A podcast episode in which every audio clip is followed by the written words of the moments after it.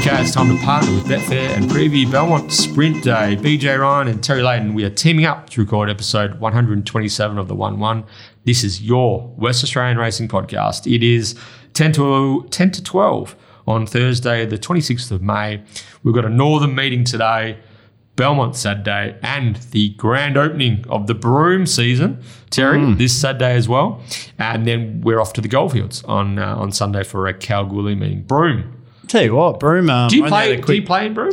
No, it's one track I actually really don't. Yeah. I'll do some brief stuff. I do Carnarvon, but I don't do Broome, funnily enough. But I'll watch replays, pay attention, and sort of time a bet or two throughout the season where I feel there's the opportunity. But no, I had a little squiz through the fields, and with Harrow and Danny taking up big teams, they look really, really cool little exciting fields. So who knows who will handle the dirt, and you got to speculate and guess. But yeah, for those, I really do think if you're a punter that's looking just for a real niche market, I just think if someone just did Carnarvon, just did Broome, or just did dirt, it's so niche, and you learn about kickback and horses that are affected by kickback. You can be beaten by 25 lengths, but it's because of the kickback. You could have been going really, really good, and to forgive one that's beaten by 25 lengths means you're going to get a price next start. I just think it would be the greatest thing. Yeah, he is. Yeah, he 100% is. I just think it's the greatest thing to punt on. But I've got to know it's taken me several seasons, but I've got to know the trainers and the jockeys and the track at Carnarvon and all those bits, and the horses most importantly. And that's sort of how I think I'm able to bet on Carnarvon by just spending a couple of hours a week. I think Broome, if I started paying attention now, I might be good in 3 seasons time to have a good dip. But you also just wait for the right horses. And we see Danny's taken a bunch up. Well, we've got one up there with him, Brad and I, and Ad McGrath, a little share in Advocator, and then you've got horses like Budley Ladd and stuff, and you go, well, that's probably one we want to follow up there. In my mind, a horse getting to the front, and so is Advocator, in all fairness, like getting to the front, rolling along on the dirt, that's what you want. But maybe Budley Ladd's a horse you might want to wait a start or two for. Perhaps it won't find the lead. There might be a race with too much speed in. Like it's speed maps are everything on the dirt as well. It's interesting that Harrow's going up there himself with his team, so he's having he's chasing the sun for a winter sojourn in Broome. So I take it that he's got the Tony Triscari looking after the team here while he's up in Broome. But I reckon I'm thinking it's going to become more popular with Morton's. Have their team's grown from so Luke Morton, Danny's son's up there. He's got a 9-horse team. I think last year was only 4 or 5, something like that. Harrison's up this year. Casey's are taking some nice horses. Casey's Charlton Eddie looks pretty stiff at the weights. What did you think? Pitched in at the ratings. Yeah. For those playing at home, have a look at Charlton Eddie's rating, and then look at the same race, a horse like Desert Thorn. Desert Thorn's got 2 kilos more. If Desert Thorn came to the city and Charlton Eddie came to the city and raced each other, I'm pretty sure that Desert Thorn would have 6.5 less, but it carries more weight in Broome than Charlton Eddie. It's quite amazing, actually, to see it lobbed into a 70 plus and go around with 60 kilos in. Yeah, I don't know. Yeah, I don't know. Interesting setup. I disagree completely with that country rating for Charlton Eddie. But I'm sure the handicappers, there must be a line through another runner that he's taken to come up with that. However, my thing is a horse like Star Trade comes to town last week with a country rating of 92. Its metro conversion was 77. So 15. So if Charlton Eddie and Star Trade ran against each other at Belmont last Saturday, they would have had the same weight. If Star Trade then went to Broome this Saturday, there'd be 4.5 kilos between them. Just 9 ratings points, which sort of makes it a bit hard for me to wrap my head around. But I'd have to chat to the handicapper to sort of get I'd give him the benefit of the doubt to explain the methodology to me. But in my mind, using that sort of kind of basic calculation and marrying up 2 horses, it doesn't really make a lot of sense. But you do have Advocator in this Saturday, Terry. Good luck. Yeah. You got a couple of runners in this weekend. Yeah, look, we just got the dual day. Yeah. The dual day runners. Yeah, we'll get to those. We'll get to the superstars going around later. Yeah, we'll get to them. We're going to get to them. Okay. But yes, it's always good to have the Broome season up and running, and so this Saturday we get to play both Belmont and Broome if we're having a bet. So very much looking forward to that. If just on the off chance in every we decide to have a flutter. Over to you. Don't forget, BJ, to stay tuned throughout the show for info on how you can enter the Market City Meets Get Out Stakes competition. And as you mentioned before, we have Liam Peters on the show taking on Timmy Gears, who's going for win number 3 in the Mundaring Hotel WA Racing Mastermind competition. So stay tuned for that, and let's cheer for the three some light to Timmy. Eh?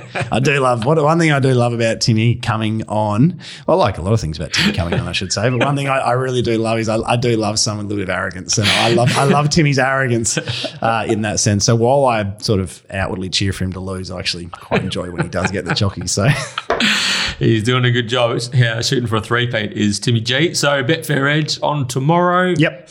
How's it been going? Did you have a guest on last week? Who do we have on last week? We did. Last week it was a bit of a thinnish meeting. So we got Tommy and Pete Antonitz. We had a big chat to Pete about his sort of history in the game, and it was quite interesting. I mentioned one thing to Miles about Pete wearing a jacket that made him look like The Undertaker with his long hair, and so then they get out the old dong, the theme song for when he enters the ring, and geez, and that's all that we spoke about basically the whole time was The Undertaker and wrestling.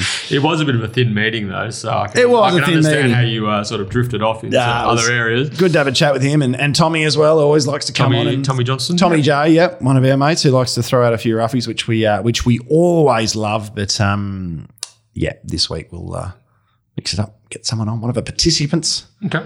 I'll leave it to them. Fair enough. So let's get rolling, eh? The Belmont Sprint Day, Belmont Park on Saturday, the 28th of May. Are you going to go to the footy after? No, I haven't. Usually get offered the tickets. I mean, got the message this week. I don't think there's too many people rushing for them, but this would be the type of game that you'd have some confidence we can run a race in. Really, if we're going to ever turn it around, but we're just playing. We're playing without any mongrel at the moment, BJ. We're playing. It's concerning. It's 2 footy clubs at the moment that are in absolute strife, aren't they? Yeah. Tell you what. Yeah, North and West us, Coast, yeah.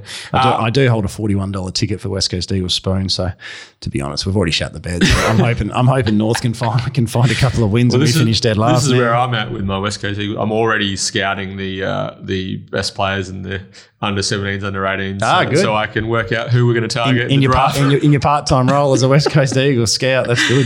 That's all I've got to look forward to, Terry. So the draft later in the year. So it can be enjoyable to cheer home the little wins, but we're just not having enough of them at the moment. So. Little bit, yeah. Back into the season, hopefully we can start building and we get a bit more positivity heading towards 2023. But we want to pack out the last game of the year that we play at home as well, because we'll probably be saying goodbye to a couple of champions, I'd suggest, as well. So that'll be a game I definitely want to get to. I'm taking my daughter Isabel to the races on Saturday. Yep.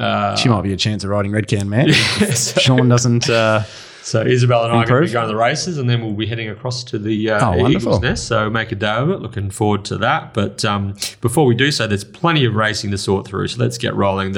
As I said, the rail is out of the 9-metre position. Terry's got a few thoughts on how the track's playing at the moment. It's going to be 21 degrees apparently on this Saturday. Mostly sunny. We had a heap of rain last weekend and earlier this week, but it's fined up the last couple of days, and it's fine heading into Saturday. So what was the track yesterday? Did it end up becoming a good fall, or was it still a soft five? I think it started soft 6, got to soft 5. I allowed for a soft 5, good fall. The way it drained, I think it was last Tuesday or the Tuesday before. Like, people are saying, we're going to see a heavy. I said, geez, we got an absolute bucket load on the Tuesday, and it was a good four on the Wednesday. The times, there was no rain after 9 or 10, no real rain after 9 or 10 a.m. Tuesday morning. So you had a day and a half of sunshine and strongish wind. So, the track's draining really well, and you don't need to worry about unless you're getting the rain on the day or the night before. I don't think we're going to see too many. We will when we get that type of rain, but it's draining very well, as good as ever. Just playing shit out. The raw times that came through from last Saturday's meeting meant that the track was pretty much good 3. Yeah, because they didn't irrigate it. Yeah. That was just – lot of people are very upset about that, and so they should be. It was good 3. I mean, Star Trade ran 10th, beaten 6.5 lengths, I think. It's run home in, I think it was the fourth quickest. And it was just impossible. But the leaders kept rolling. So it was Search and Rocks, Who else was up on top of the speed? There was Rockanory was just parked behind them, but it was all the. Oh, just you couldn't make ground wide. It was just crap. It was just the type of stuff we don't want to be seeing at Belmont. Like we just started a new season. The first meeting was really fair. Got really excited. I love a fair meeting. I just feel it's just the easiest thing and not easiest thing. And you feel confident punting on it. Like you just.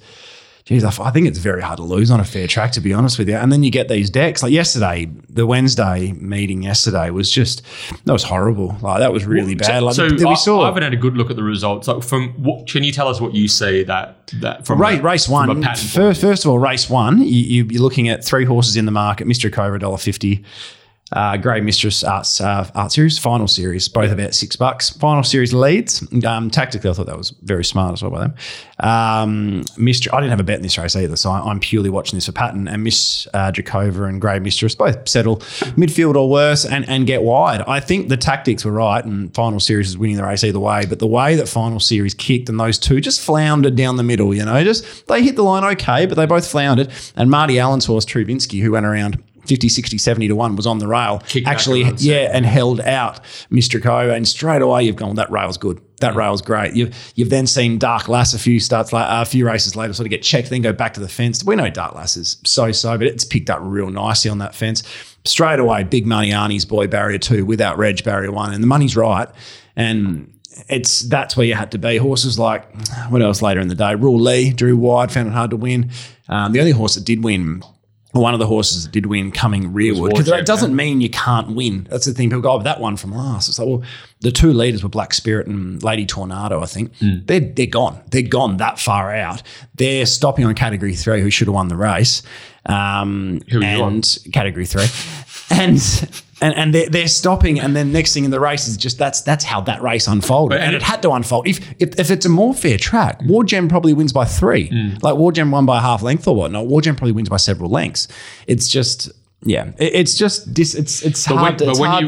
a track like that, occasionally the shape of the race can change the pattern of the race. It can do, however, yeah, exactly if the jockeys on the leaders are switched on to how the track is playing, then they'll ride their horses accordingly. Yeah, exactly. You see in that Arnie's Boy race yesterday, like that race was all over at the 600. Yep. Do you know what I mean? So, and without Reg, probably would have found it difficult because it was on the back of Spirit and Fire, who's a notorious stopper, but it laid out. Mm. So it got that rails run. Otherwise, that's where you get that opportunity. So you will get the overcorrection later in the day, and you've got to, it's hard because you allow for that in a certain way, and then you get the overcorrection. It's difficult, but it just makes it hard to if you want to back one that's rearward. No, you always need a good suitable speed map when you're backing one rearward, but you might need it coming back to the fence, looking for luck and going for that type of run. I don't know. I loved what I saw at the first Belmont meeting. It was a really nice fair deck. They all had their chance, and the three meetings since at the 6, 12 and 15 metre pads, it's all been better on speed or closer to the rail, far better. Okay. So I don't know. I don't know why that is, but it's occurring. And the wind's been different. The rail's been different, as I just said. There's been a lot of reasons why that shouldn't have been the same for all three, but it has been so. No. Anyway, we'll see. Who knows what we're going to see? They will, and again, I think they'll be. Last week should have been a good 3, as you said. Probably there will be an overcorrection potentially. So we've had a lot of rain during the week, not much now. I reckon there'll be a bit of an overwater. They might. Who knows? That's the thing, and there is the overcorrection. So it's just, unless you think you're grabbing real big overs pre-meeting, it is the type of one like yesterday. Horses like Arnie's Boy without Reg, even though they're backed, you probably should just about follow that money and go with it. Not follow the money, but just look for horses that are going to be settling in those type of positions, because that, instead of trying to be stubborn and sticking with your pre-meeting plans or not, you have to be bold and sort of sack that, even though you might have tipped one or you might have been keen. What was the flex in the last? Arnie's was... Well, you said you had something on top tote and you ended up with $5. You thought you were going to get 10. Well, without Reg was 7 to 4. Arnie's was... 10 double figures, I reckon, to 4-5. Flip side of that was Rule Lee was out the gate, wasn't it? And Rule Lee's out the gate, and was never in the race. Yeah. So, it's very, very interesting stuff. But if you've got a way to predict a track pattern, I've been saying this for years, pre-meeting, you'd be a very rich man or woman. I'll tell you what. All right, let's go. Race one, 11:24 a.m. early start because the footy's on across the road. It's the Morley Growers Market Plate over 1,200 metres, and Top of the Pops is shooting for 4 straight but does have to contend with 59.5 kgs and is likely going to settle a touch worse than midfield. Interesting little race this with a couple of horses with race experience resuming, coming off some really smart trials. And I don't mind a couple of these first starters as well. So I think this, even though Top of the Pops is the overwhelming favourite and controls the market, I'm expecting this to develop into quite a nice little form race moving forward. So, Terry, did you get a chance to look at the race for the babies on Saturday? Yeah, I did. I wanted to do this race because I knew I wanted to probably take on Top of the Pops. Very impressive win, but as we sort of said before, Mr. Covert hasn't necessarily completely franked that mid-week. Excuses with the track, but still potentially a little bit weak. It's hard to know. But, look, you're 1,400 down to 1,200. You're looking for four in a row as a two-year-old. First trial was in early March. A lot of trust in Danny, but look, it's going to probably go back and it's going to be close to last, I reckon. You're down in trip. You're carrying the big weight. You've got some really nice trials, as BJ said. I've got it maybe 54. Having two behind at our best, yeah. Yeah, yep. So I'm going to look to take it on. It can beat me at $1.80. That's fine. Vampy at play. Interesting, Stevie Parnham. He's been I think he had a setback with his collarbone, but they interviewed him and he said he was really looking forward to riding Vampy at play. So a good little push there, I thought, on its own, just a little one. But so I think Stevie's had a injured collarbone, broken collarbone. Yeah. And he's had some complications. Yeah. Okay. Right. Yeah. It's disappointing, especially at the moment where we're a bit short of hoops and top line hoops. All the best in your recovery, Stevie. Yep. Yeah. We're rooting for you, mate. Mm-hmm. But yeah, he would have been on Vampy at play, but he's, I guess his loss is his brother's gain. Vampy at play, I think, can land just off him. Trials around left the building, street parade, snow dome. First prep were good. Sat deep on debut behind Rev It Up, beat home, Costume Party. Yeah. Just a really nice run. I think Santorio maybe? Yeah, I think it maps nicely. It's hard to get a line through a lot of these, but look, I always like race experience, like the trial. The 1,200 metres should suit. 5.5 kilos on Top of the Pops, fresher in its campaign. I'm happy to speculate. I've marked them both equal favourites. Funny with the Rock and Tails trial's funny because it's so obvious that you said, hide this one, Sean. Yeah. Just shouldn't have trialled it. Just get it right in the deck, you know, because the trial is the reason it's $8 and not 20 because it was so obviously hidden. So Brad's $5. Yeah, Brad loves a hidden trial. He's a sucker. He'll admit it himself. He's a sucker for a hidden trial. So no, you could see that, and good on him. Upper Limits was great. No, that's the horse that I want to talk about. Upper Limits. I backed both Upper Limits and Vampy at play on their respective debuts. Mm-hmm. I thought Upper Limits, Pike was on 3 and 4 wide line, just couldn't quite get over the top of the horses. Pierce Galaxy Affair. The only thing I'll say about that is that was the exact spot you needed to be to win that horse race. Yeah. You were the back of the horse. It was 4 deep, no cover. But yeah, hard trial to miss. It was another very nice one. And also, just for the punters out there, Jeremy Esope's been around racing for a long, long time. He used to work for Colin Webster. He's been over in Melbourne. He trained in his own right prior to going here to Melbourne. I'm pretty sure, don't quote me, Jeremy, apologies if I get this wrong, that he worked for Peter Moody while he was over there. Been back in Western Australia a while, has always maintained his trainer's licence, but I'm pretty sure he's involved with out at Grant Williams' property as well. He's a staff member there. So, yeah, no surprise to see that Jeremy Esope's team going really well, learning off some of the best in the business over a long period of time. So, Paddy Carberry takes the ride, coming off a really soft trial win. Got a nice pedigree, this horse, as well. I actually marked Upper Limit second favourite behind Top of the Pops. So, oh, did you? Yeah. What was your pricing? I was $5 Upper Limits. I thought you'd be a Vampy at play, man. Vampy play next best, not much between them. But just the way that Upper Limits is currently $8 and Vampy at play $4.20. $4.20 is it? Yeah, Upper Limits is the I'm just going off Brad Bet's prices. No, it's the same. You're right. It's even shorter. So Upper Limits for me looks the value runner. It's going to get the gun from 2. Paddy Pike on board can't do much wrong at the moment. So as much as I think Top of the Pops is you've got to take them on at those prices. When there's things going wrong, when there's things that look issues on paper, you got to take them on. And this 14 is back to 12 as well. So if he can notch up a win 59.5 with map and weight, this is a really, really good horse. Yep. Upper Limits for mine at the $8 ring. That's a bet. All right, I'll go Vampy at last. I'm $6.50 Upper Limits, but pretty loose marking with the 2-year-olds. I wouldn't take too much notice of mine. All right, race 2.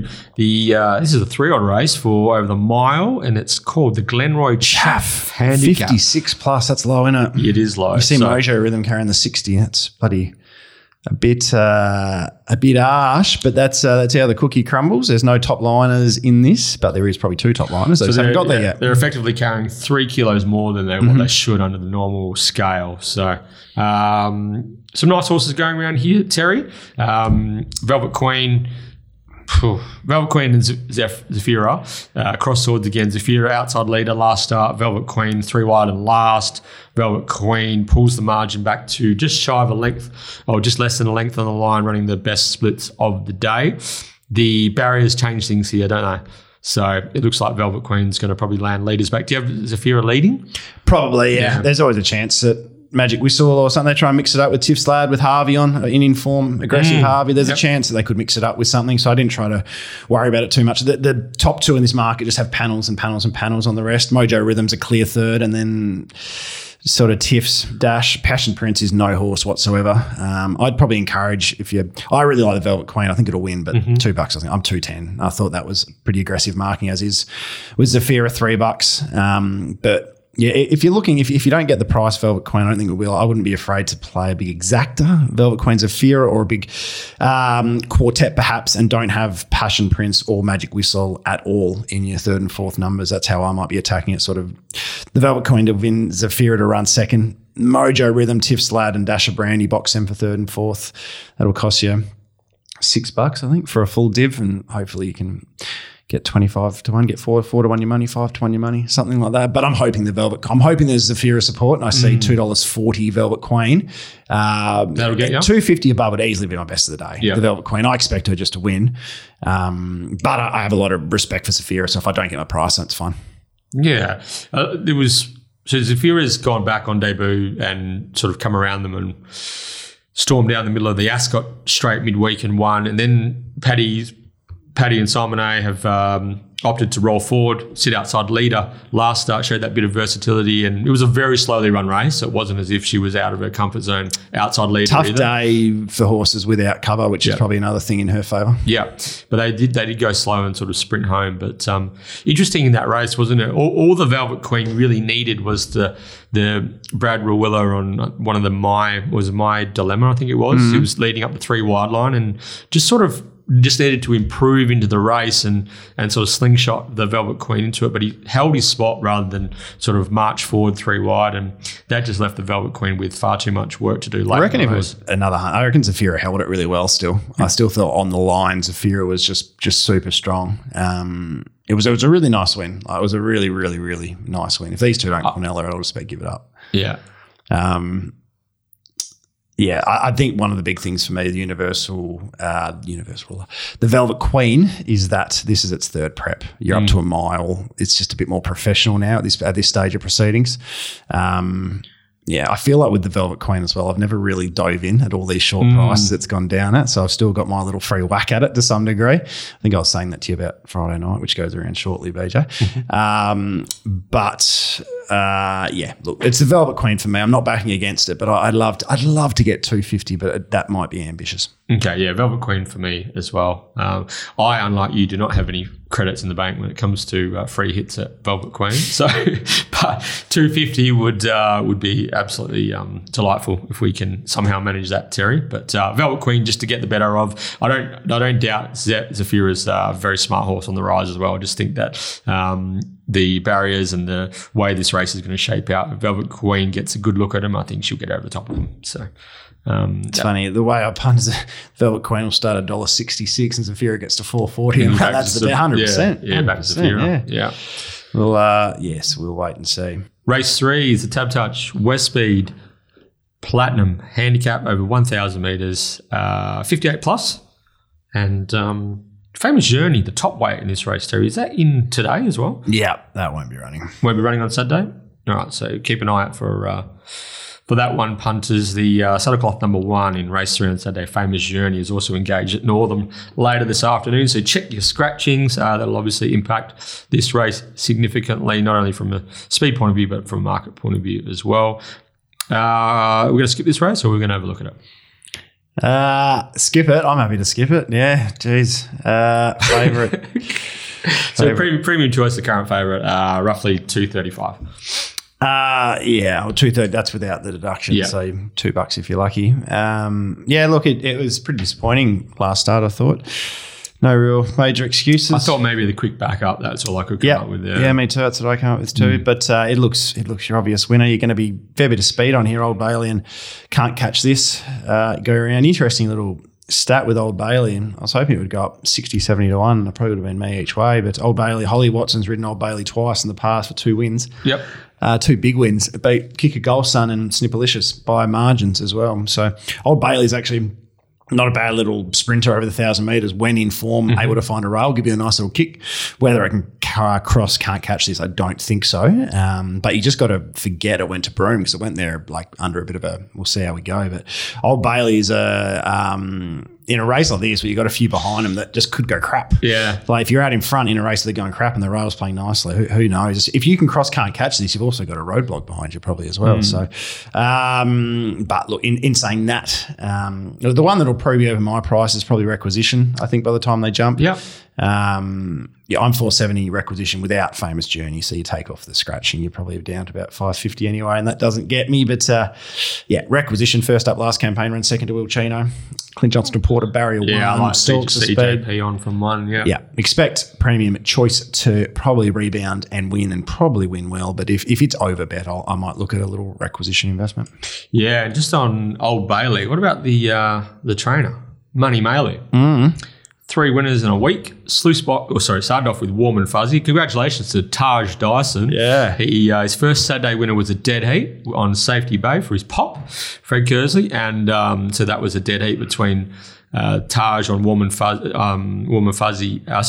on Safety Bay and Sean McGrady rode Gates of Babylon. That was a dead heat. And then one race later, he won his first Saturday race outright, Warm and Fuzzy for Ash Maley. Later in the day, Sluicebox just absolutely bolted in. And then yesterday, Arnie's Boy, $8.50 to $5, saluted in the get out at Belmont yesterday. So that's 3 winners from his last 5 runners for Ash Maley. He knew. And Jack the Joker, very stiff in the Sky Series final as well. So the teams are going well. So Terry's mentioning Old Bailey there, and he's right. No, I'm not backing it. But if you said that if it can find a way to cross and roll, it could give a kick. But even then, I still think it gets run down. I just was more saying I thought it might go up 80 to 1 or something silly. Okay. But the race is just that poor. You can't go up 80 to 1. Can't catch this is 11 to 1 for. So very thin, but won the last race at Carnarvon last Saturday. Can't catch this. It did beat Woodbug. I'm with you, Terry. I think Requisition from one. I love CJP going on. The Brett Pope stable has sort of found a bit of form in recent times. So I think Coiled Up from one. If there's a horse running on that's making a dash at them late after enjoying a soft run in transit, it'll be Requisition. What do you make of She's Enchanted first up? No, just not interested. We can probably rebound and win, but Barry, first of all, you need a good ride. Then you need to know that the horse is fine. Then it's coming off a setback. Like its best is probably easily good enough, but it didn't step. It didn't really do a lot late, did it? No, it's $7. You're asking a fair bit. Yeah, but the race is that bad that it sort of has to sort of stay in the market. So the way Mitch Pateman's training, Condessa Medici will probably win by 6 anyway. So. Yes, well done, Mitch. You got the dance session to win at Belmont yesterday. Congratulations. I think the quote was, if we didn't win there, it was headed to Cogenup. We've been to tell you what, that's the dirt horse of the century, isn't it? Yeah, so, okay, that's it. Race 3. Race 4 is the Tab Touch. Be Better at Life handicap, 1,400 metres. It's a 66-plus event. This is a little bit thin-ish as well. Interesting. I thought it was a good race. Yeah, I didn't really warm. It's $12 the biggest roughie, which is quite incredible. They're giving it very tight little feel. That didn't sound good. I reckon this is a race to take on the apprentices on the good horses or the better weighted horses. Mm-hmm. So really like Fangio, Crescent City, La Farola, but happy to take them on with the kids on at different stages of their prep. Snippy Miss. Faced Whack and Tanker 2 starts ago, couldn't get anywhere near it. Mm-hmm. Whack and Tanker gets a soft lead here, so I can't have Snippy Miss. Yep.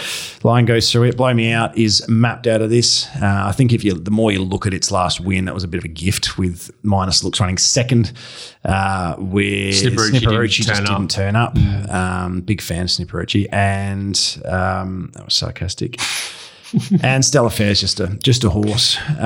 So from there, I think Blow Me Out's probably got to go to the Breeze. Otherwise, you end up last. I don't know if they want to be last. Yeah, I've got Blow Me Out breezing as well. So yep. Blow Me Out probably in the B's. Gunmetal Grey will be super popular here and rightly so, up to the 1400. Probably no major query. Going well in all the fillies and mares races. Good last start. Got a good ride last start, but it was good last start behind. It just kept coming on the line, which is what I liked. And they're no slouches, Macanto and that. Yeah, so, Ross Price hasn't had a winner for 6 or 7 months, which is always a worry for me. I look at those type of things quite importantly. But look, I've marked Billy Ray a slight favourite. People are going to see the Albany run last start. And I think this is probably where I think someone doing the country form might have a little tiny edge, is that last run you go, second in a 70 plus at Albany, that's no good. You drew Barrier 1 on a day you had to be on the outside fence. Like, it was wild stuff. It was a super effort. Like, it was a really, really good run. Policier, Joey as a party got it to the outside fence, and you could not lose from the outside fence. You just could not lose. So Billy Ray is ready to go here. I reckon it can just about 1-1. Underneath it, you've got Snippy Miss, who goes three back the fence. Maybe Crescent City holds up. Maybe. Yeah, that's the worry. Yeah, that's the worry. 100%, that's the worry. So I'm just hoping Fresh. Well, that makes less sense. Fresh should probably ping it. But look, I'm just hoping we can get the 1-1. If not, 3 back 1 off is fine. But I think the winner will come from Billy Ray. Gunmetal Grey, or if it's playing very much on pace, Whack and Tanker can steal this, definitely. Forget it went round last start. It's in career best. And have a look how it goes with Lakdar. It's a completely different horse. Current markets, it's Billy Ray for me, though. Don't often get the value about a Cerise White runner, but I think Billy Ray goes okay. No superstar. Billy Ray for me as well. Good enough to win it. You with Billy? Yeah. I thought you'd be with Gunmetal Grey for sure. No, I marked them both the same. What price is that? 420. Okay, I'm about 340 and 360. Yeah. So, impressive. But that was quite. My market was pretty tight actually. I sort of had to have a couple in there that. On reflection, I could probably wind them out a touch, especially Blow Me Out. I had him I thought that was a pretty good win the other day. It's just not winning from the breeze. Yeah, that's the map sort of has to mean that my price is probably a little bit thin. I've got a bit of respect for Crescent City as a horse as well, but maybe my $9 is a bit tight there as well. So, but I really liked Billy Ray's first up run. I thought it hit the line much better than Polizia. So there was a line there at Albany, and then they met the following week, and it was just a heavy 9. It was a bit of a random sort of race meeting completely. It drew wide and got to the outside fence. I reckon it wins by 5 and it sort of got crowded a little bit at an important stage as well. So Billy Ray... looked good though, didn't it? Yep. Billy Ray won over 1,300 metres on this exact day last year with William Pike in the saddle. That was one of the replays I was watching. Pike, yeah. Third up, Adam Durant, 1,400 metres. Billy Ray gets in well. I think it's well weighted at 55.5, and Gunmetal Grey is going to be the popular elect, but I can envisage Billy Ray getting over the top of it late in a driving finish. Yep. Yeah, I'm glad the market's allowing me to have a bet on Billy Ray, so I'm with you. All right, let's take a break, Terry, and we'll be back with Timmy Gears versus Liam Peters in our Mundaring Hotel WA Racing Mastermind. Okay, BJ, it is now time for the Mundaring Hotel's WA Racing Mastermind competition. That is correct, Terry. The Mundaring has been heart of the hills since 1899. Located up in Jacoby Street, Mundaring. If you do get an opportunity, make sure you drop in and say hello to Ian Butchie O'Connor, absolute legend, that publican up there. Let him know that you listen to the 1-1, and you'll get the red carpet treatment, feed, flutter, frothies, family atmosphere. We've got his big deck in full operation as well. The sun's going to be out this weekend, so if you're in the hood, drop in. Let's welcome back our current mastermind, two-time carryover champion, Timmy Gears. G'day, Timmy. G'day, boys. How are you? Very well, Timmy. How's the week been as a two-timer? Oh, yeah, well, it's good, Terry. I mean, I wasn't expecting to win the first one, let alone two in a row, and then I saw you dished up Liam Peters, and now I think I've got absolutely no chance. Yeah, it's not often. Often a lot of the punters looking for a bit of value in Western Australia are cheering against us, Cerise and Wild, but I tell you what, I reckon everyone's cheering the famous Silks home this today, mate. So, yeah, bad luck to you. Yeah, okay, let's bring him in. Taking on Timmy Gears, it's the might of the Cerise and White. It's Liam Peters. G'day, boys. How's things? Very well, Liam. So in his interview, Liam said that he's listened a few times. He's going to be a gun. Yeah, Timmy. Here we go. Have we lost someone? Oh, another call coming twice through. In a week. Yeah, triple call. Triple header. Yeah. We've never done a triple header. We should just patch them through, see what it is. Yeah, just randomly. So Timmy's going for three. Let's see if Liam can knock him off and square things up here. So, gentlemen, your names are your buzzers. And to be crowned this week's mastermind, you'll need to be the first to answer 3 questions correctly. Over to you, Terry. Okay. Challenger, are you ready? Born ready. That's the name of one of the next ones. Mastermind, are you ready? Ready. Okay. 3, 2, 1. Who am I? My now retired career began in late 2016, where I amassed a tick over $665,000 in prize money. If my racing career was to be compared to one of the cricketing War brothers, it'd be Steve, not Mark. More grit than guile.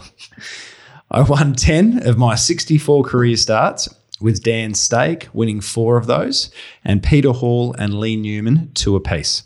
Both of Hawley's wins aboard me were in black type races, the 2019 Ascot Gold Cup and 2019 GA Taunton Cup.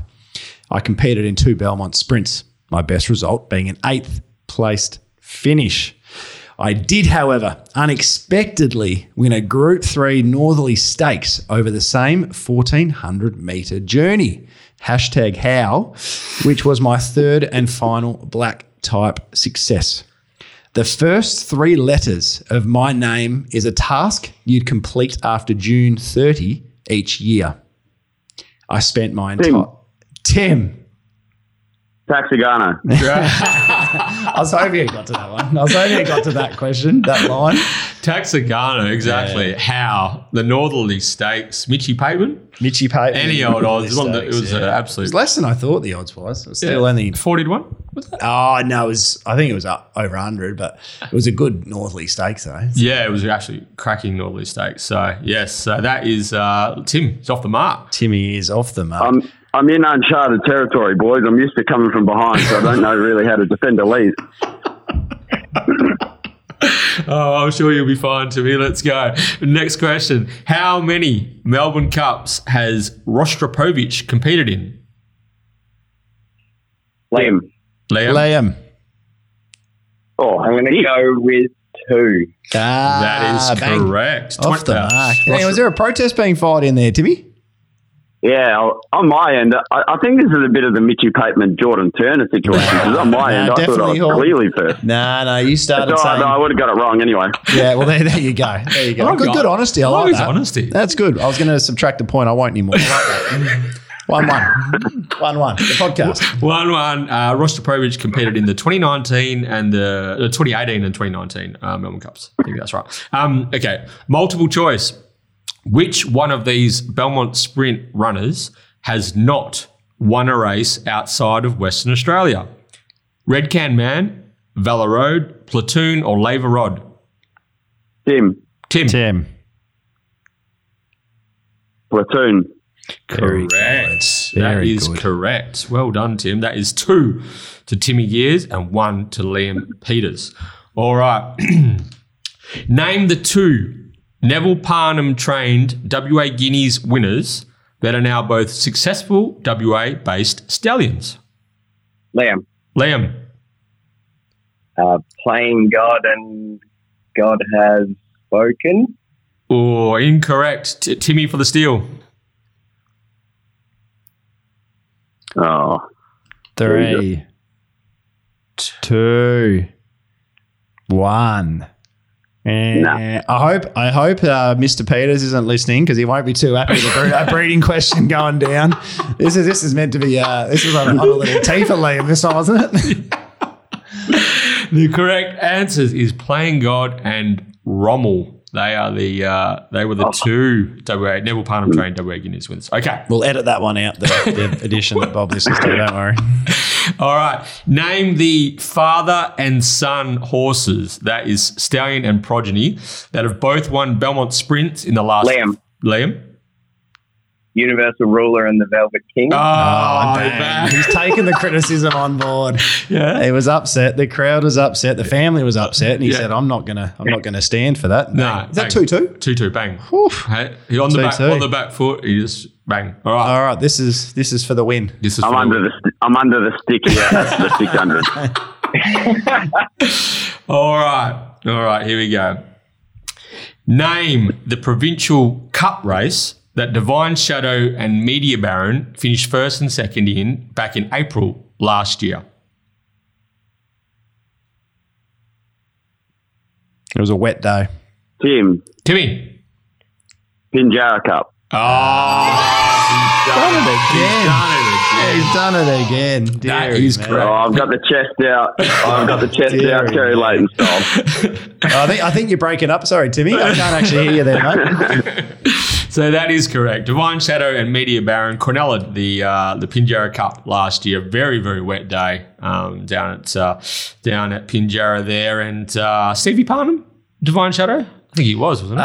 Yeah, I think it was. Won by panels. Absolute swimmer. Panels and Media Baron panels. Came from a long way back. Trap for Fools was in the race too. Congratulations, Timmy Gears. That's 3 on the trot. What's your how are you feeling, mate? What's the emotions like at the moment? Oh, well, you can just add that one to the long list of short-priced Peters Investments runners that have gone down there. That is very good, Timmy. Deary, man. That's good, actually. That's I don't mind that one. Timmy, congratulations, mate. Not many people have won 3 in a row. And you have managed to, mate. Another $100 voucher to the Mundaring is in the post. Before we let you go, your jockey, Sean McGrady, is no longer riding at Northern today. Can you give us an update? What's happening, and will we be seeing him aboard the favourite in the Belmont Sprint this Saturday, Red Can Man? Yeah, I hope so. He's obviously flying, rode a treble on the weekend, but he hurt his back. He's got an ongoing back issue that flared up yesterday with his ride at Belmont. So he's off his rides to that Northern. Fingers crossed he'll be right for Saturday. I've got him onto one or two of my gurus in the sporting physiotherapy world that can hopefully patch him up so that he can steer Red Can Man to victory on the weekend. He'd have to be pretty sore to miss that ride, I reckon. Yeah. Well, fingers crossed for a speedy recovery. I don't think Wolf would let him, would he? No, I was going to say, not a chance in the world. Fingers crossed for a speedy recovery for Sean McGrady. Well done again, Timmy Gears. And Liam Peters, thanks again for jumping on the show, having a chat to Terry and myself and giving us a bit of insight into your world. It's an absolute pleasure. And I'd love to catch up with you on race day next time you're out of the track. Sounds great, boys. Thanks so much for having me on. Congrats on your 3-peat, Timmy. It hurts to go down by a nose, though, I will say that.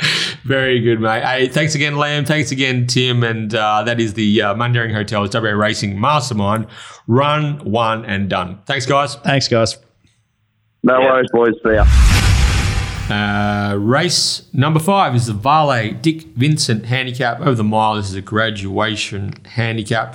And the Admiral, a former East Coast, former Victorian horse, has come to Western Australia under the Simon A. Miller flag there, and he has won his last 2 on the trot. Steps up in grade to Saturday Company. Success Play is coming out of some pretty handy 3-year-old form, which we'll get a line through earlier in the day through Zafira and the Velvet Queen. There's a few others in this race, a couple of one particular horse who was very unlucky last start. Terry, can't wait to hear what you have to say about that particular horse. But race 5 of the day, 10 race card. What are your thoughts on this graduation handicap? Yeah, I think Success Play with a gate would have been hard to go against. I still think it's probably the one to beat. Probably goes to the breeze-ish, maybe even leads. My feeling is they'll try and they won't want to lead on Cold Chain. I don't think they wanted to lead last start. So when you've got a horse that won its maiden with a sit last campaign, then you're coming off a so-so run, think about the mindset it's naturally going to be, or maybe we want to sit here. We don't want to be in the front. So I think you might see Success playing the Admiral almost lead and breeze this race from the 2 widest. How the track's playing will be important in that sense. I don't think it's impossible, and this might seem far-fetched, that Baby Blues leads this race either. I reckon that it's been jumping well from wide gates and just being restrained. Who knows where Baby Blues is at. Last start, obviously we're all going to see it held up and whatnot. Mm-hmm. Its trial was really good behind Magnificent Andy. Its first up run, it was in a group that finished a mile off him, but that group, they all ran nice last twos, and it was a group like Testing Love, Scorpion Storms. Yeah. And there's one more. Yeah. And the form's all been good out of that, and it was just as good as those. It was impossible that day, yeah. Then it got sort of held up behind My Mate. Still would like to see hit the line a touch better that day to be that confident here, but yeah, it's double figures. It's going to get me. I don't even need to – just don't need to think about it too much. Ginger Ground, I think, had its win. Can win again, though. No reason it can't. Cold Channel, I just don't think it's as good as the market keeps thinking it is. Street Fair's 950. That tells you a story, BJ. Yeah, so look, Success Play I think's the one. I'm about 380 Success Play, but I'm 490 Baby Blues. It's currently $11 each way, so it's a no-brainer. Big improvement from Olden as well. Its last run was really good, and it's such a big difference when you got a low weight and a gate and an apprentice that's riding some winners now. Yeah, I like the way that Olden hit the line the other day as well. But yep. I'm with you again. Baby Blues. Well, I actually had something on it first up, just at a random big price. So I didn't mind the way that she stretched. The thing with Baby Blues is, like, even though her record in recent preparations isn't fantastic, there is ability there, and it was good to see her trial well. Do you know it's been three preps where it hasn't turned up at all, which is like, oh, surely. And I'm really surprised, and this is me overthinking it, but Harrow sent a team up. Surely this is one of the ones he'd send up to Broome unless there's something in it. So, but the trial, do you know the exciting thing about the trial, and probably the reason I think I had something on first up too, it hadn't even trialed well in those other preps, like it trialed poorly. So just to see something in the trials. Harvey as well with the treble midweek. I love to see that. And I haven't been back to Harvey winner in 14 years. But Harvey with the treble midweek, you love to see that. I got a sneaking feeling we lead. I reckon he'll kick this out, and I don't think Harvey's afraid to rock and roll where possible. So, I don't know. It'll land leaders back, I reckon. Yeah, Baby Blues is going to get me as well. If it's going to win a race ever again, this is its race on the Saturday. Again, just following up from what Terry said, the speed map does look a bit messy if they want to try something a little bit different with Colchino. And also Sean McGrady is riding Ginger Green at the moment. So just a reminder to everyone just to check the notice boards there, because Sean's off his rides at Northern today and with the back complaint. So it's going to be interesting to see if he can get himself up for the big meeting this Saturday. But that's a horse that could roll forward potentially if there's no speed in the race.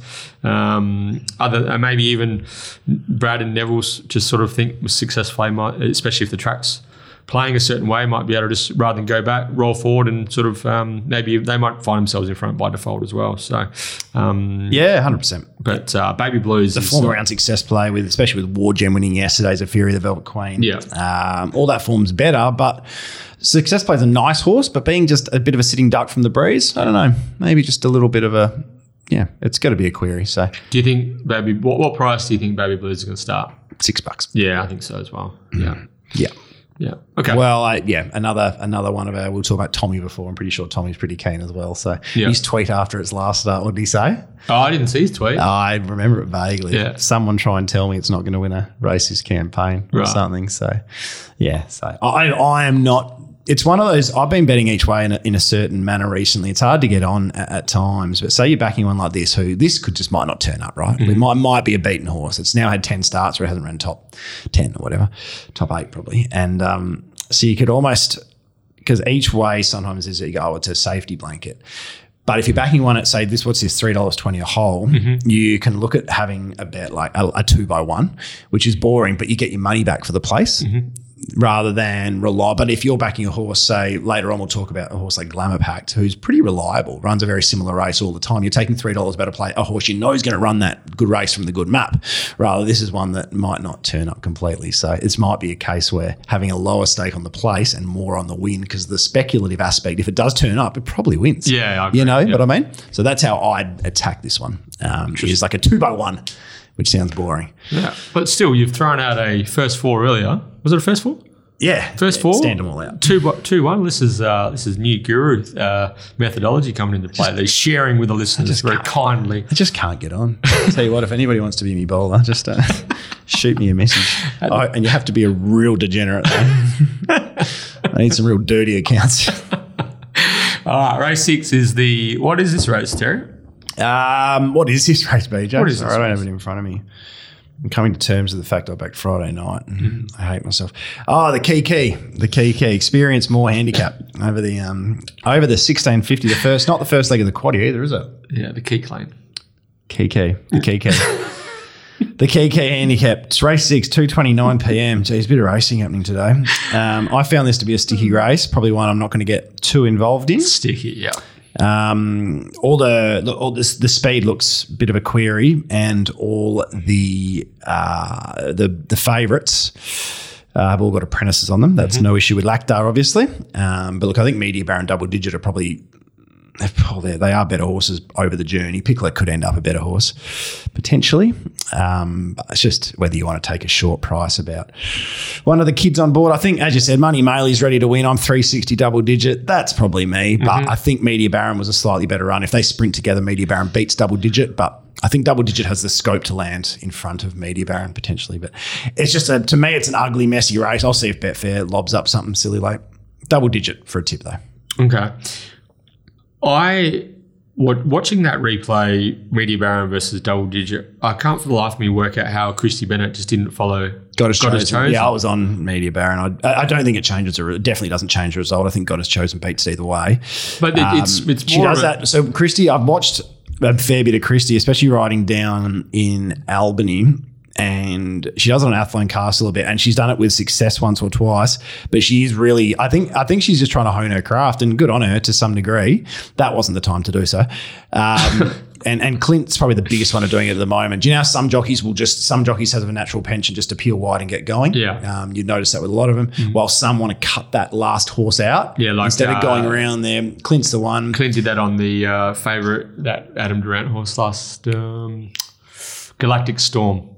He refused to go outside heels. It's going to cost you a length, but you're going to it's going to cost you a length, but you're going to definitely get out, or you can save that length, and that's you win a lot more races as well. So you can, it's fine either way. But that's how Chrissy's been riding him. It's been quite interesting to watch. But full credit. I just think they're in an 8-horse field. Yeah, if you can see the $1.90 pop or $2.80 or whatever it ends up starting, just hop on its rear, especially when you know that you should know.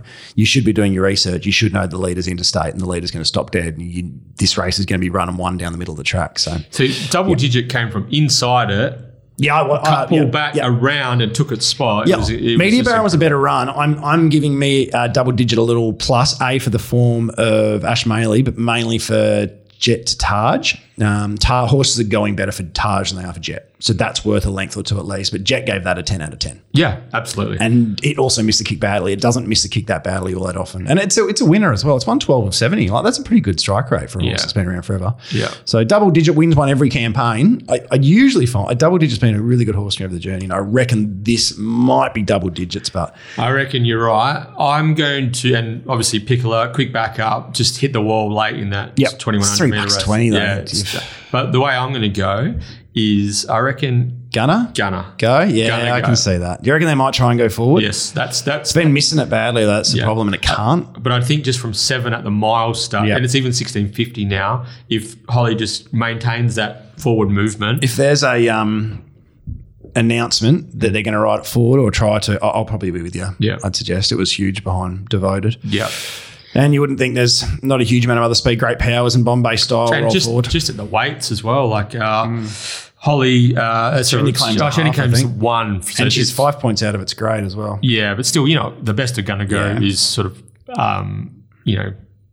is capable of carrying the 53, which is equivalent to a rating of 70. So you'd say Gunner goes at least a 70 at his best. And I think the ratings have just sort of peeled off in recent times, but I think I like the way that he worked home behind Devoted, pulled ground off a capable three-year-old in the form of Stay Safe over 1,400 metres up to the mile. From that draw, if Holly can be positive and work forward, then I think and rolling, then with the weight advantage that she has over Media Baron and Double Digit, if it becomes a bit of a slugfest late, then I think Gunner Go could sort of be the horse that holds on a bit of a. That sort of bunch finish, but I'm going to go. I had marked $9, I think. $9 going to go.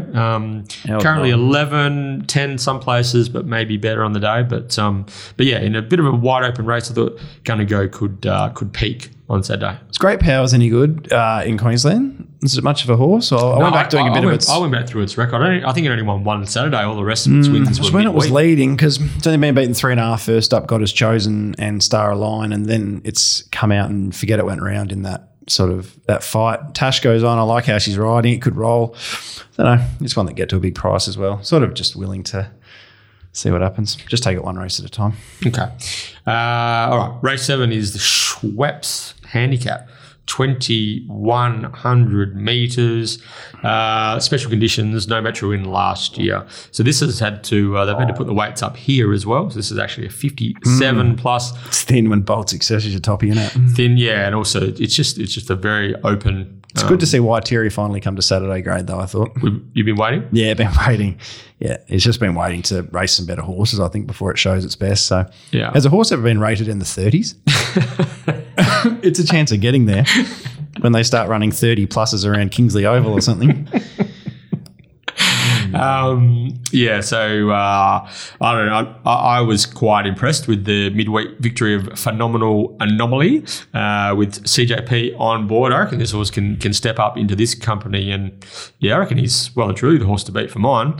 I'd mark 350 Phenomenal Anomaly on top, and I reckon the way that the staying sort of chops he showed last start, he was sort of four wide from the 900 home and just kept coming at a horse like Secret Pearl, and he's only young. He's got youth on his side. Phenomenal Anomaly. He's also got Adam Durant in his camp as well, who's an absolute phenomenal trainer. I thought Sunsfield would run a race last year. You were right. Yeah.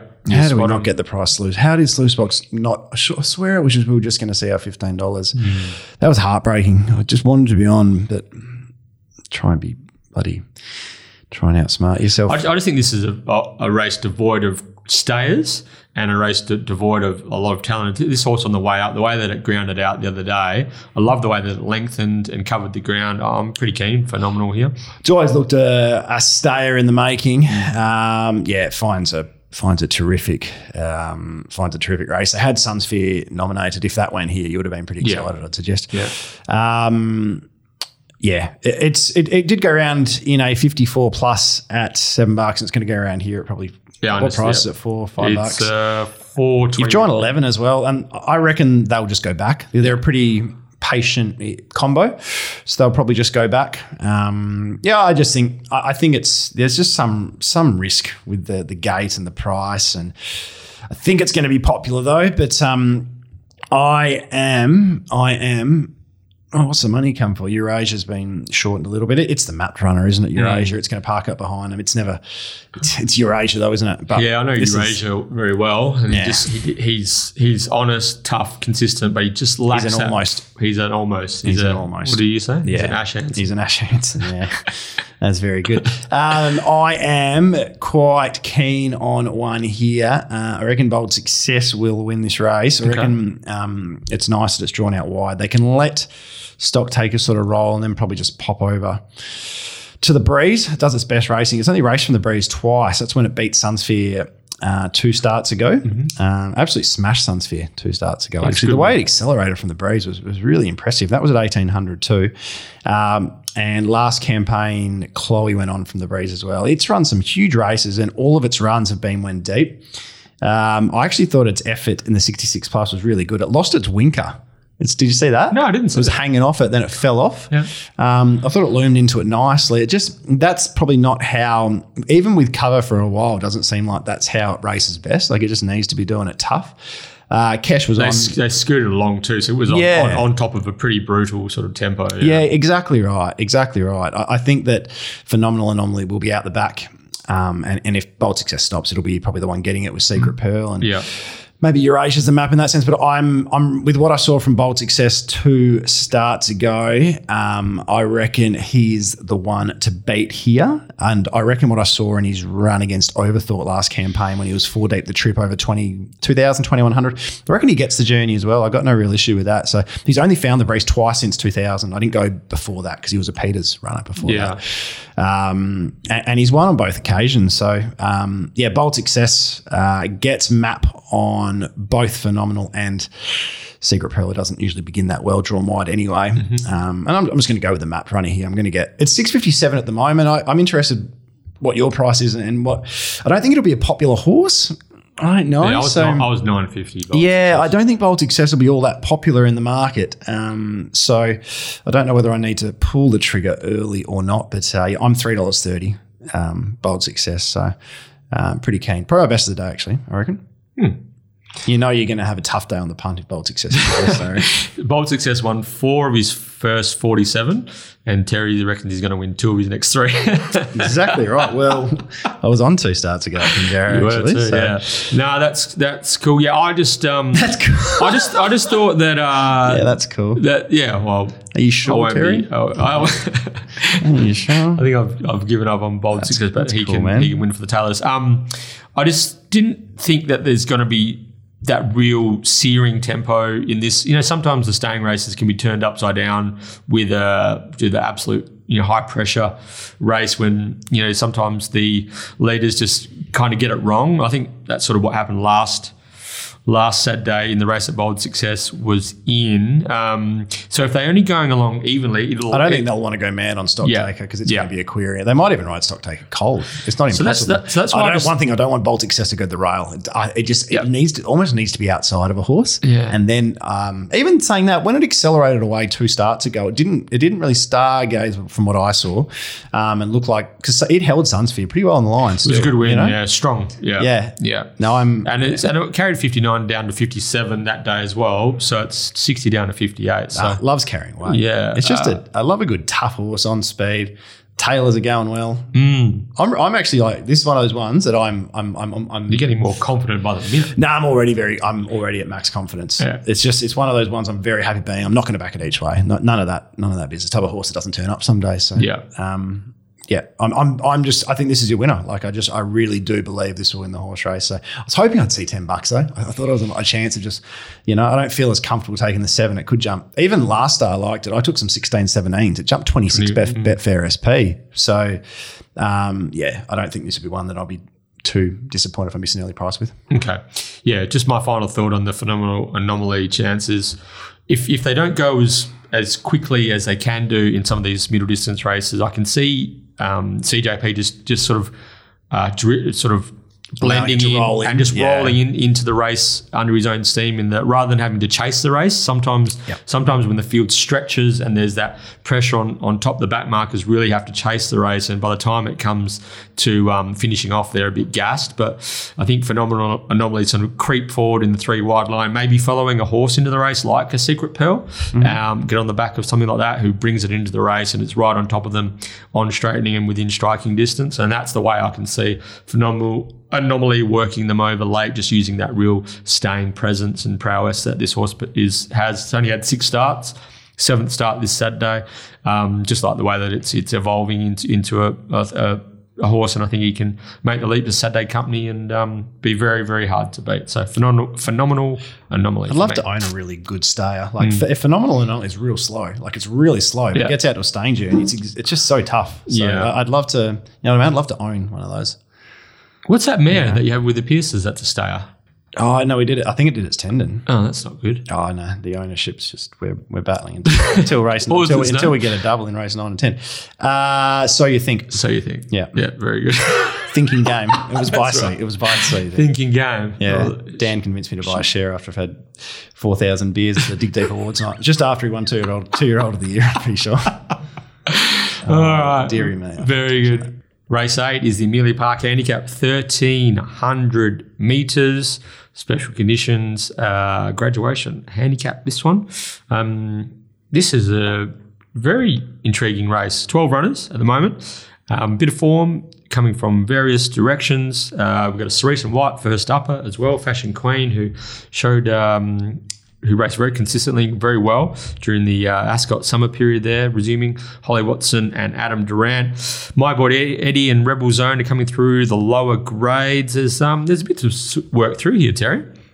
Yeah, there certainly is. I think the thing that struck me when I did my speed map here, BJ, was the amount of backmarkers. Yeah. Classic Rogue, Savinick, My Boy Eddie, Rocky Path, All on Black, and Fashion Queen from 8. They're all naturally pretty slow beginners and get back. So I think what I looked at there with Rebel Zone, you come into a race with the horse winning 3 in a row, and my natural thought is, well, let's try and get this beaten or as long in the market as possible. I think there's a good opportunity for Chris to show some aggression. Same with Brad Ruilla from 9, yep. And same with Paul Harvey from 11 on Jedi Mind. Mm-hmm. All three of them, there should be a gap between, I think, American Queen Breezes outside Stella Fair, Glamour-packed Parks on them. Those three, I think there might be daylight for them, all of them almost, just to get in, you know what I mean? Because you've got so many back, so you've got that gap early doors. Like, a lot of that will depend how Classic Road, Savinick, My Boy Eddie jump from 1, 2, 4. If they can close that gap up, then they could be caught deep and you're in trouble. But I think there's the opportunity for those three hoops to be aggressive with their rides and look for a spot midfield. I thought if Brad wanted the 1-1, it's there for him on featherweight. Yeah, well, he's got the advantage being drawn underneath Jedi and Rebel Zone. Yep. So he can tag American Queen. Exactly, she's coming across from 10. He's drawn. I think with the 51, inside. That'll take you into the race far enough as well. You know, so yeah. Look, I think. I found this a difficult race to mark, but one I quite enjoyed doing. What I'm going to do is hope that those ones I swear who can kick up and hold a spot. And I think just in the current markets, I'm 350 Rebel Zone. Mm-hmm. It's a horse I've always taken on, but I've been really impressed with the way it's been winning. Yeah, that Bourbon Bow form, I don't think that's too bad either, comparative to this race. Bourbon Bow ran really well in the final last Saturday. It's just been flying. Glamour Packed was in that very weak West Speed Platinum race, but loomed into it nicely. Just peaked on the run. It's a horse, if you go back through its successes, it's a map horse. Mm-hmm. And you're going to get the back of Stella Fair here probably, you know, who should be giving you a kick and should be giving you room to get out and push out under American Queen. So I don't think Glamour Pack's any star. But last campaign, do you remember its campaign? It was like a unlucky campaign. Yeah.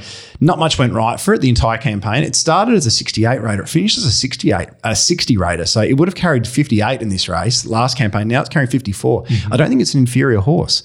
So look, Glamour Pack's no superstar. There's better horses than Glamour Pack in this race, but it doesn't need any luck. It's $12 each way. So that's how we've got a punt here. We have to back that horse. That's Glamour. I'm $5.80 Glamour Pack. So $12 each way. If that price holds, fingers crossed. That'll be me. Okay, that'll be me. I might look. Rebel Zone's $4.50, which I'm surprised about. So I might look at you're betting 1.5 units each way, Glamour Packed, and 1 unit Rebel Zone to get your money back. I think that's how I like it. But I wouldn't be surprised if featherweight beats me. I don't think anything else can. Okay, I think the two that I like are Santa Claus 1 and 2. I think the $7 for both of them is enough for me. That's Fashion Queen and featherweight. I thought Fashion Queen, while she's no superstar, some of her runs last preparation were outstanding. Knocked off Ginger Baker, ran second to Sentimental Queen, was massive that day getting home. Sentimental Queen has gone on to do some good things, and then just all the form around her. That last start third behind Dom to Shoot and Weapon Sun, that was a high quality 72 plus mile race at Ascot back on the 26th of February. Nice, coming off a nice trial. I think Fashion Queen has competed against better horses and in better races than this, so I'm intrigued to see how she goes first up, and that $7 is enough for me. And I thought positivity from Brad Ruilla on featherweight. If he can land 1-1, then he goes real close in this. This is massive map opportunity here for featherweight, who ended up in sort of no man's land last start. I was pretty flat watching that. You jumped a length in front of Macanto, and it gets the 1-1. There was just desperation to be rearward. It was just there was last start at lead, so clearly the plan this time was to get some cover. But you could have just taken normal cover. You had to know how much speed was in the race. If you jump well, just go with it. The speed's going to get you. And you can park right on it. I would have been a bit surprised by the speed of Guns and Navarone, sort of jammed in there, took his spot. But also what happened was He's Gold was over racing and sort of floating 3 and 4 wide, and then so he sort of acted as a significant roadblock for featherweight. But the thing I liked about featherweight is it would have won that race. Too. Yeah, I agree. It would have won that race. The thing I liked about featherweight was secret plan, followed it the whole way, peeled off it, and it looked like it was going to go straight past him. And while secret plan might not have had the real knockout punch that it sometimes, that mostly possesses, I thought that featherweight did a good job of holding out secret plan, who's a big ran a quicker last two, who's a big closer. So there was some merit in that. It's been beaten 1.9. Just got caught in a really awkward running position that day. I'm with you. I think it should have won. Brad on, if he can be positive, 1-1. I reckon he's going to give this a big shake. So for me, I'm going to probably have something on both Fashion Queen and featherweight, leaning towards featherweight. I'll take on Fashion Queen. I'm pretty happy just with. I think it might need a run to build. Firstly, just Holly on the. I know she rode it well once last prep. It's just a tougher ride. These are horses that are very good, but they've always ridden by William Pike or Chris or Clint. So it's just a slightly more difficult steer. But yeah, it's obviously the best horse this race. So I'm going to back what I think is probably the least good. Gooderer. Probably the least gooderer of the lot. But as I said, I think it's dropped. It's a 60 rater in a 60 plus coming off a great first up run and maps. The rest of them we need to land or we need to jam. We need to – maybe those spots don't eventuate. So I think Glamour Packed each way. It's not going to be popular, but that'll be me small, I think. I was $10 Glamour Packed as well. So what did you say? This 12 at the moment? Yeah. Okay, cool. Okay, Guru, here we are. It's the feature of the day. It's the Furphy Belmont Sprint Group 3 Weight for Age. $200,000 on the table here. No elite street to contend with, and as a result, Red Can Man runner-up in the Northern Stakes and the Roma Cup has been installed the very short favourite in this Weight for Age feature. But it's a 16+1 emergency. Luke Fernie's got the emergency there with an excellent dream. Interesting acceptor. But Belmont Sprint is always a feature of the calendar, and this is no exception. It's basically pulled every decent 1400 meter race into 1400 meter horse in the state into this race. And while Red Can Man does dominate, that gives a lot of opportunities around the edges for a bit of value, I would have thought, Terry. Yeah, well, yeah. Red Can Man dominates for a reason as well. Like, it wins those last two with a gap to third. With a gap to the horse behind it. Like, it's huge how far it beats the third horse in the Northern Sprint. It's huge how far it beat the third horse in the Roma Cup. Mm-hmm. Like, just dominant stuff. Like, even it peeled out off Indian Pacific's back pre-bend, and it still gave such a big kick. None of them looked like getting near it. Yeah. So you're closer to the camp than I am. Do you think they'll be willing to lead, or there'll be a desperation to try and find a back? Because I think you've got to just take the front. I think there's a bit of speed drawn wide that'll come across, but it's not the quickest speed. So you could be waiting for a slow horse to get in front of you, and then you're left sprinting alongside Valero and stuff, and that's when it gets really interesting, you know. So do you think there'll be some degree of intent? Also, I think the Winker's going off's the stupidest move I've ever seen in my entire life. You've got a horse that's in career best, and I'm talking career best by 2 lengths at least, and you've made a gear change. Just when it's not broken, what do you do? Yeah. Don't try and fix it. Yeah. Yeah. I can't speak for Steve in that regard. I'm as surprised as the next person about the Winkers coming off. I'm sure Steve will shed some light on that on the radio and talking to Julia on race day. But for mine, I'm with you. Yeah, I just thought this horse is flying in the Northern Stakes and the Roma Cup, and it's only just unfortunate that he's run into elite straight. And so the Winkers coming off was a big surprise to me. When racing keenly, restrained from heels at the 800. So they've seen it race keenly on a hot tempo. And I think he's worn Winkers every start. I went through, yeah. It's a very unusual change at this stage of him. But who knows? Yeah.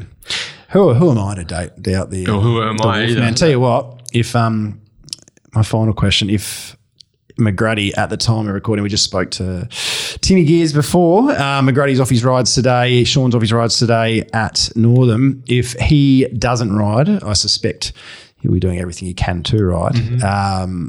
It'll be Tash Faithful, maybe.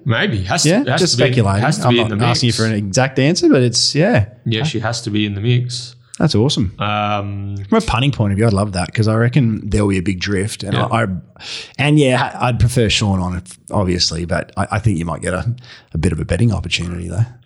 Bit of a betting opportunity, 100%. Also, especially if they run the race at Albany. What an opportunity for Tash. Yeah. Really, like she's... Well, she would have rode Red Can Man, the Karakata, wouldn't she? But that's what Steve said. But she was up in Carnarvon. Export Man, yeah, Export Man, yeah, one of the frothy horses. Yeah, yeah, and I think Tash has ridden the third or fourth most winners of any rider in Western Australia this season. I think her provincial record or her overall record within the state of Western Australia, positive she's either third or fourth winningest rider in the state. Honestly, you line her up when some seniors go down there and you watch them ride compared to how she rides. She's more balanced. She loves Albany and she feels at home there, and that's a big thing. And the pressure of this race would be huge. The benefit would be she's on a horse on speed. Yeah. But I think she's probably the most underrated hoop in the state at the moment. I'm a big fan of when a hoop's in form, giving him more rides and getting him on your horses. And I think she's being underutilised during a bit of a jockey crisis in Western Australia. So, yeah, I wouldn't be afraid to throw her on ahead of a few seniors at times. Yeah, well, there might be a moot point if Shawnee McGrady gets his gets up and can get his back complaint under control. But it does throw quite a significant curveball here into the Belmont Sprint. So the good thing is, it's not really at a backable price at the moment. Yes. So we don't have to go, so do I take 280? Brad went short. Brad went up short. Yeah, I think he got it right. Brad went up basically, I think my price was about 210. Mm-hmm. But if it's sort of about $3 now, I'd be like, well, I'd be very happy with $3. Yeah. But it's not at that price with any query. So we just sit back, hold fire, and just circling back to you, I would think that my personal point of view, I don't really know. I would like to see them lead on Red Can Man and take the race. Yeah. If you let those other horses dictate the tempo of the race, it could bring others into the race and leave you. Just to give you their names, I'm talking Free Trade, Massimo Yerdati, and Massimo, very nice horse, obviously, but it's lacking early speed at the moment. So by the time it gets there, it could be gassed and stopping on you. Yerdati and Free Trade are both big question marks in this grade, how they're going. So if they're gone pre-bend, you know what I mean? Getting covered could be and Red Can Man made his name, especially as a 3-year-old, as a bulldog. Yeah. It was just impossible to get past. Yeah. That was his thing. So I think if the way that Red Can gets beat here is if it's a soft tempo and he gets out-sprinted or traffic issues. So if to take that out of the equation... Dig Deep was a better 2-year-old. Yeah, to take that out of the equation... I tried to get Dig Deep mentioned real early so the unders punters could get their result, but it's taken a long time into the pod to get the first mention there. The fix was on there. Yeah, I think they're the ways that Red Can gets beat. Either gets out-sprinted in a slowly run race, or it's traffic issues. For mine, I just take luck out of the equation. If he rolls, makes this a true test of 1,400 metres at weight for age, if anything's good enough to get past him, that's just too good. That's my personal opinion. I agree. Yeah. I actually think while this is a really nice race, it really lacks depth after Red Can Man now as well. I think Valoroge, obviously a clear second pick, matched really well. Yep. Ruwiller on for Whiting. It's foolproof. It just runs the same race time after time after time. Ran second to Velvet King, a closing second to Velvet King in this race last year. Amacinas was just as good as Valorode. Respect. You've got to start giving it the respect it deserves, me in particular. Mm-hmm. Captain Chaos was huge, like Chris going on, like the rise to 1,400. Felt with an unimpeded passage, it was just as good as those two as well. Yep. You're just going to give those two probably too much field position with the weight as well, you know what I mean? So it's obviously it's the same weights from the Roman Cup, but I think... But you know what I mean, like making that much ground up with that at level weights. Yep, 100%, especially with the tracks we've been getting recently. So it's hard to go much further than that. There's lots of horses. I think Telema Cummins always runs nice ones fresh, but I don't think this is obviously the right setup. Nero Dio was good, but the 14, I thought it was a question at 1,200. It's always been about a 1,000-metre horse, so 1,400, it's going to be hard to have. Notorious One needs a strong left-handed whip rider, I think. I think Sean O'Donnell, he got off and he sort of thought it was a real – I think Notorious One isn't a horse that you can let steer you around. You've got to steer it round, and I think Sean wasn't maybe the horse isn't going that well as well, but it wasn't sort of aggressive enough, because it's the one up to the 14, then the 16. They could come out and run a race. I tell you what, if Clint goes on in a coming start and Notorious One, I'd be I wouldn't mind speculating at a price, but not here. And as I said, there's not much else. God Has Chosen will be the point of difference runner. Some people will be happy saying, well, let's have a pop at the horse everyone was tipping for the railway. Mm-hmm. But geez, this is a big ask at weight for age. It is a big ask, and I implore the connections to have a look at this. This is, if you're trying to plan a Railway Stakes assault, you don't want to be winning these races. This is as a running a hole. How much will it get for running a hole? It just depends who wins. Like your level weights against Vela Road, who's 112. Dig Deep. Red Can Man, who's 108. Dig Deep. Massimo's even 107. You're really walking a fine line here. The art to winning the railway, which Bob Peters has shown time and time again, is that you come in low, you get in on the minimum, and then you're the horse with timing and form at that moment, and that's how you win a railway. If you're going to win a Belmont Sprint or a Hyperion or a Strickland for $109,000, and this could be the difference between winning and losing a railway. So, I'd have a chat to the handicappers and get a bit of a ballpark figure about what the potential re-rating for a horse like God Has Chosen would be, because I think it's good for us to watch. It's good for us to watch, but it's just I agree, this is hard. It's insane. It's not. You'd always tip it out, wouldn't you? And then bring it back, and because you're a 90 rater, so you win one of those lead ups, and you sort of build it into the railway. You know what I mean? Yeah. I agree. He can. If there's no races around, you don't race it. He can win an Asian Bow. He can win an RJ Peters. He can work his way into a railway. In that regard, win a Northern Cup. But yeah, I've just very wary about a 90 rater at weight for age and the potential ratings implications. One horse who I'm thinking, just with the way that things have gone recently and the draw and the quality, who I wouldn't be surprised to see to run a really big race on Saturday is number 4, Platoon. Yeah. Platoon is a class animal, Pontiff on from gate 1. Flies fresh. Don't be surprised to see Platoon making a run at them late. But as far as I'm concerned, I think it's Red Can Man up on top of the speed, deserves to be the favourite. Vela Road, the big danger for me. Yep, Red Can Man. I'm about 210, as I said. Tell you what, it's really one thing I do like about. I don't think Dig Deep's come back as well. That's my personal opinion. I hope I'm wrong. But last year, remember how good we went at the Belmont Sprint? We were huge. Fourth. We were huge. So our first up, first up over the 14, it's our type of. We've always run really well. I went back through and I reckon you're going to be in a good spot too. I think we map really nicely. Obviously, Carberry's the man at the minute. I'd be tickled pink if we can just come back. If we run top 5, I'd be so happy just to see us back, and then we can target a probably a more winnable race like a Hannon's or something later in the year. But I'm excited about the return of the champ. Bit under my price at the moment. What about last one? Number 1, Rostropovich, was one of our mastermind questions, having its first start for Luke Fernie, Irish horse with Aidan O'Brien, won several feature races over before it targeted a Melbourne Cup. It's been to Sha Tin. It's been back with Hayes, Dabenig again. It's been all over the shop. Now it's made its way over to Western Australia and be racing for Luke Fernie and Kim Doak and Andrew Inglis in the hot pink with the black leopard print colours.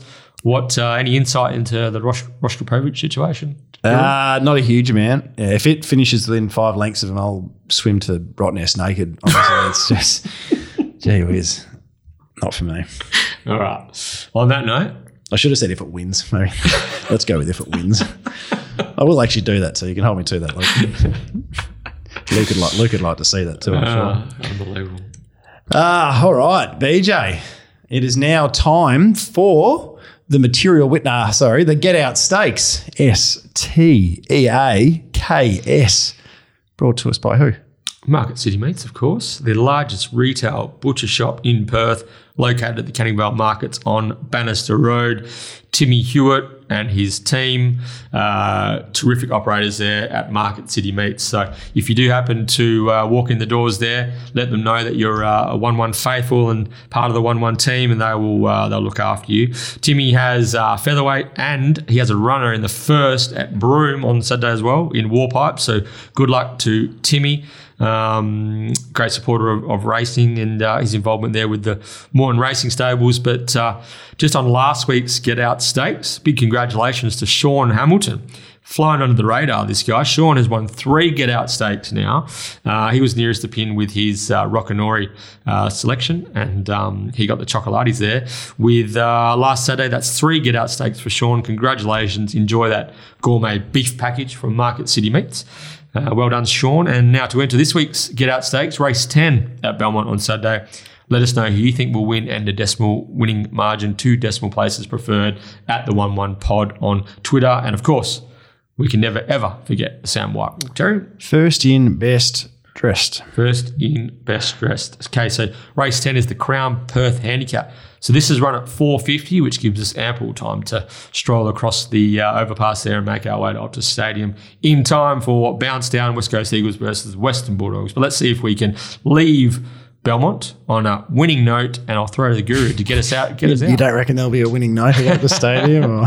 That might be our, if we can find the winner of the last, it might be our last win for the. With the team on paper, $10 at home against the Doggies. This is us, surely. If the Bont doesn't make the plane ride across, that might help our chances a bit. Yeah, I think we'd need probably a few more players. Luke Beveridge could probably take the hit outs, and that'd probably still beat us. Look, sneaky chances, the dead obvious. Maps a winner, looks a winner. That's just not my price for a horse off a little fresh up. 250 now, 240, 240, 250. It's just a little bit below my price. So they were really accurate in what they said pre-race. We don't know if we'll get the 1200. Took the back across statement. I'd love to talk to the person I'd like to speak to here is Lockie or Britt or Jim and say, how do you compare Traverne as a horse to cross statement? Because I think it'll be Traverne in the breeze outside of Olga Louisa. Charger will look to charge, but it misses kicks and it can just put itself back in the ruck. Did Prudent jump the other day, or did it work its way to the breeze? I'm just trying to remember. Was it breezed outside? A bit of both. Yeah, a bit of both. I think Traverne's pretty quick. I think Traverne will land outside Olga. Yeah. Traverne's a nice horse, actually. It's just never had to do it from the breeze. All of its wins have been on a rail. Yeah. And that's a different sort of kettle of fish. But, these Taylor runners, when they're – and it's had, I think the second trial was because it drew wide. So instead of running, they tried. So I think it'll be ready to go here. So I think Traverne can run a bit of a race from the breeze. A little bit above my price there, but I do expect sneaky chance to be hard to beat. But I'm sort of about $3, so 250's not going to get me as much. What was I? 11-12 material witness. Captain Kink is one that can run a race. If you're looking for a Maddie, he always is a point of difference. I just don't think at this stage of its career it's a 3 or 4 back the fence, 60 kilos, 1,000 metre horse. I think it's shy and can get a little bit further. ATM, if the middle of the track's playing well, which there's a big chance it won't. He's going super, but can it give weight and track position a sneaky chance? I kind of like State of Power. Brave. State of Power just gets back and it goes all right. I think sneaky chance, all things being equal, is the one to beat. Do you think sneaky chance is 3-odd form is better than State of Power? How come none of mine are over the odds? I'm trying to figure out what I've done here. I've got Traverne just below $5. Yeah. Well, I don't like that. Yeah, I don't trust my market there. I usually don't.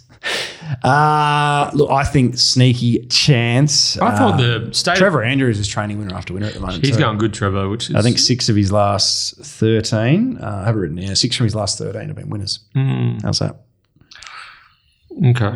So, race, I'm going to wait and see how the deck's playing out. Like, it wouldn't surprise me if I'm on something wild here, like a Captain Kink and Night Voyage, both at 60 to 1 late or something. You know, just basically give some money away before I give my membership away. I don't actually have a membership deals.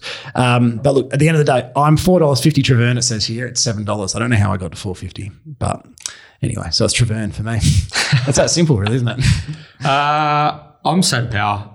I thought some of its closing splits last prep were excellent. Has Spin the Knife,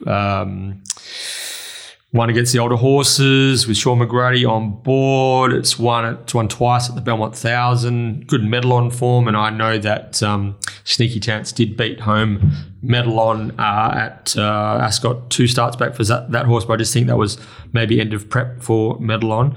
I feel like their form is kind of similar, Sneaky Chance and State of Power. And at the moment, you've got 245, Sneaky Chance versus 550, State of Power. So that being the case, keep an eye out for a potential riding change there, State of Power. But that's the way I'm going to go in the last, in the get out.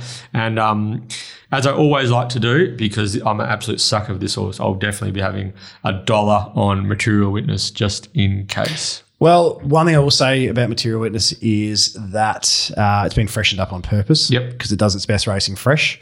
So not much has been done with it in the meantime. And last start, Sneaky Chance did sprint away from us a little bit late, but watch how much we just fought and pulled in a race that was meant to go be run quick and end up being a walkathon. Horror show. Bit of sting out of the ground, bit of speed on here. There should be a 3 wide line. I think I think it can win. Yeah, I think it can win. I think that's how I'm going to, because nothing grabs me. I'm going to attack this race as an owner. I'll probably attack the last two as an owner, to be honest, unless I get a Red Can Man price. And sometimes it's nice just to, so just be a Advocator, dig deep. Yep. Material witness, bang, travel, bang, bang. Blah, blah, bang, bang. Okay. I would have thrown it to Saturday Sinner, but it's got a bit of a cold at the moment on Sunday, so it's not running, unfortunately, for Nick Character Pilotti. But, yeah, good stuff. All right, let's take a break. Best bets, Maddies and Lays after this.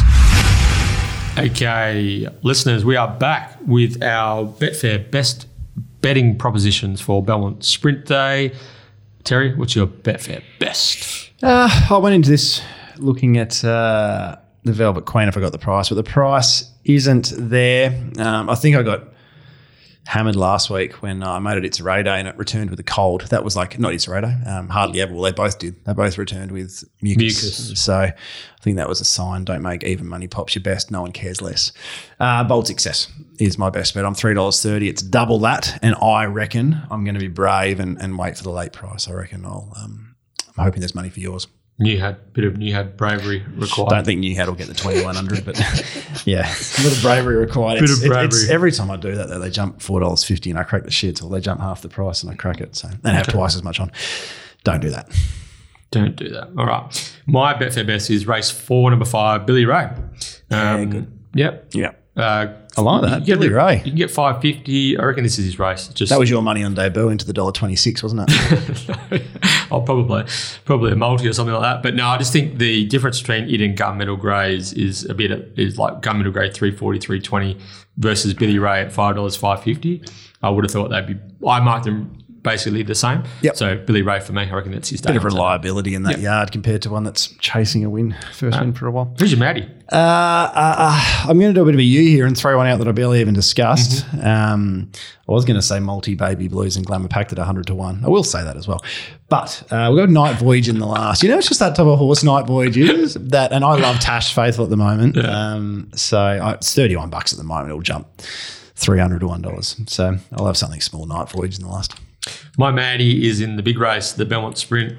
I'm going to make number 4, Platoon, $34. My Maddie, class horse, Pontiff, coming off a treble, gate 1, anything could happen there for the Pont, and Platoon can go enormous fresh. So I think the $34 compared, lining up against some of the other horses around a similar price, I reckon that's about right. Very good. And your lay of the day? There's a couple here that I sort of a bit under my price, but I don't know whether I'll be taking 360 Success Play, so I think that's my lay for the day. Yeah, I'd like to find one I definitely think will not win. Blow Me Out bouts considerably under my price after a good win, so Blow Me Out. Just a few others of note that are well under my price are Piccolo, yeah. The Admiral, Top of the Pops in the first. But, yeah, I think they're all winning chances, but they're all well under my price. Okay. That's our Belmont Sprint Day preview done, Terry.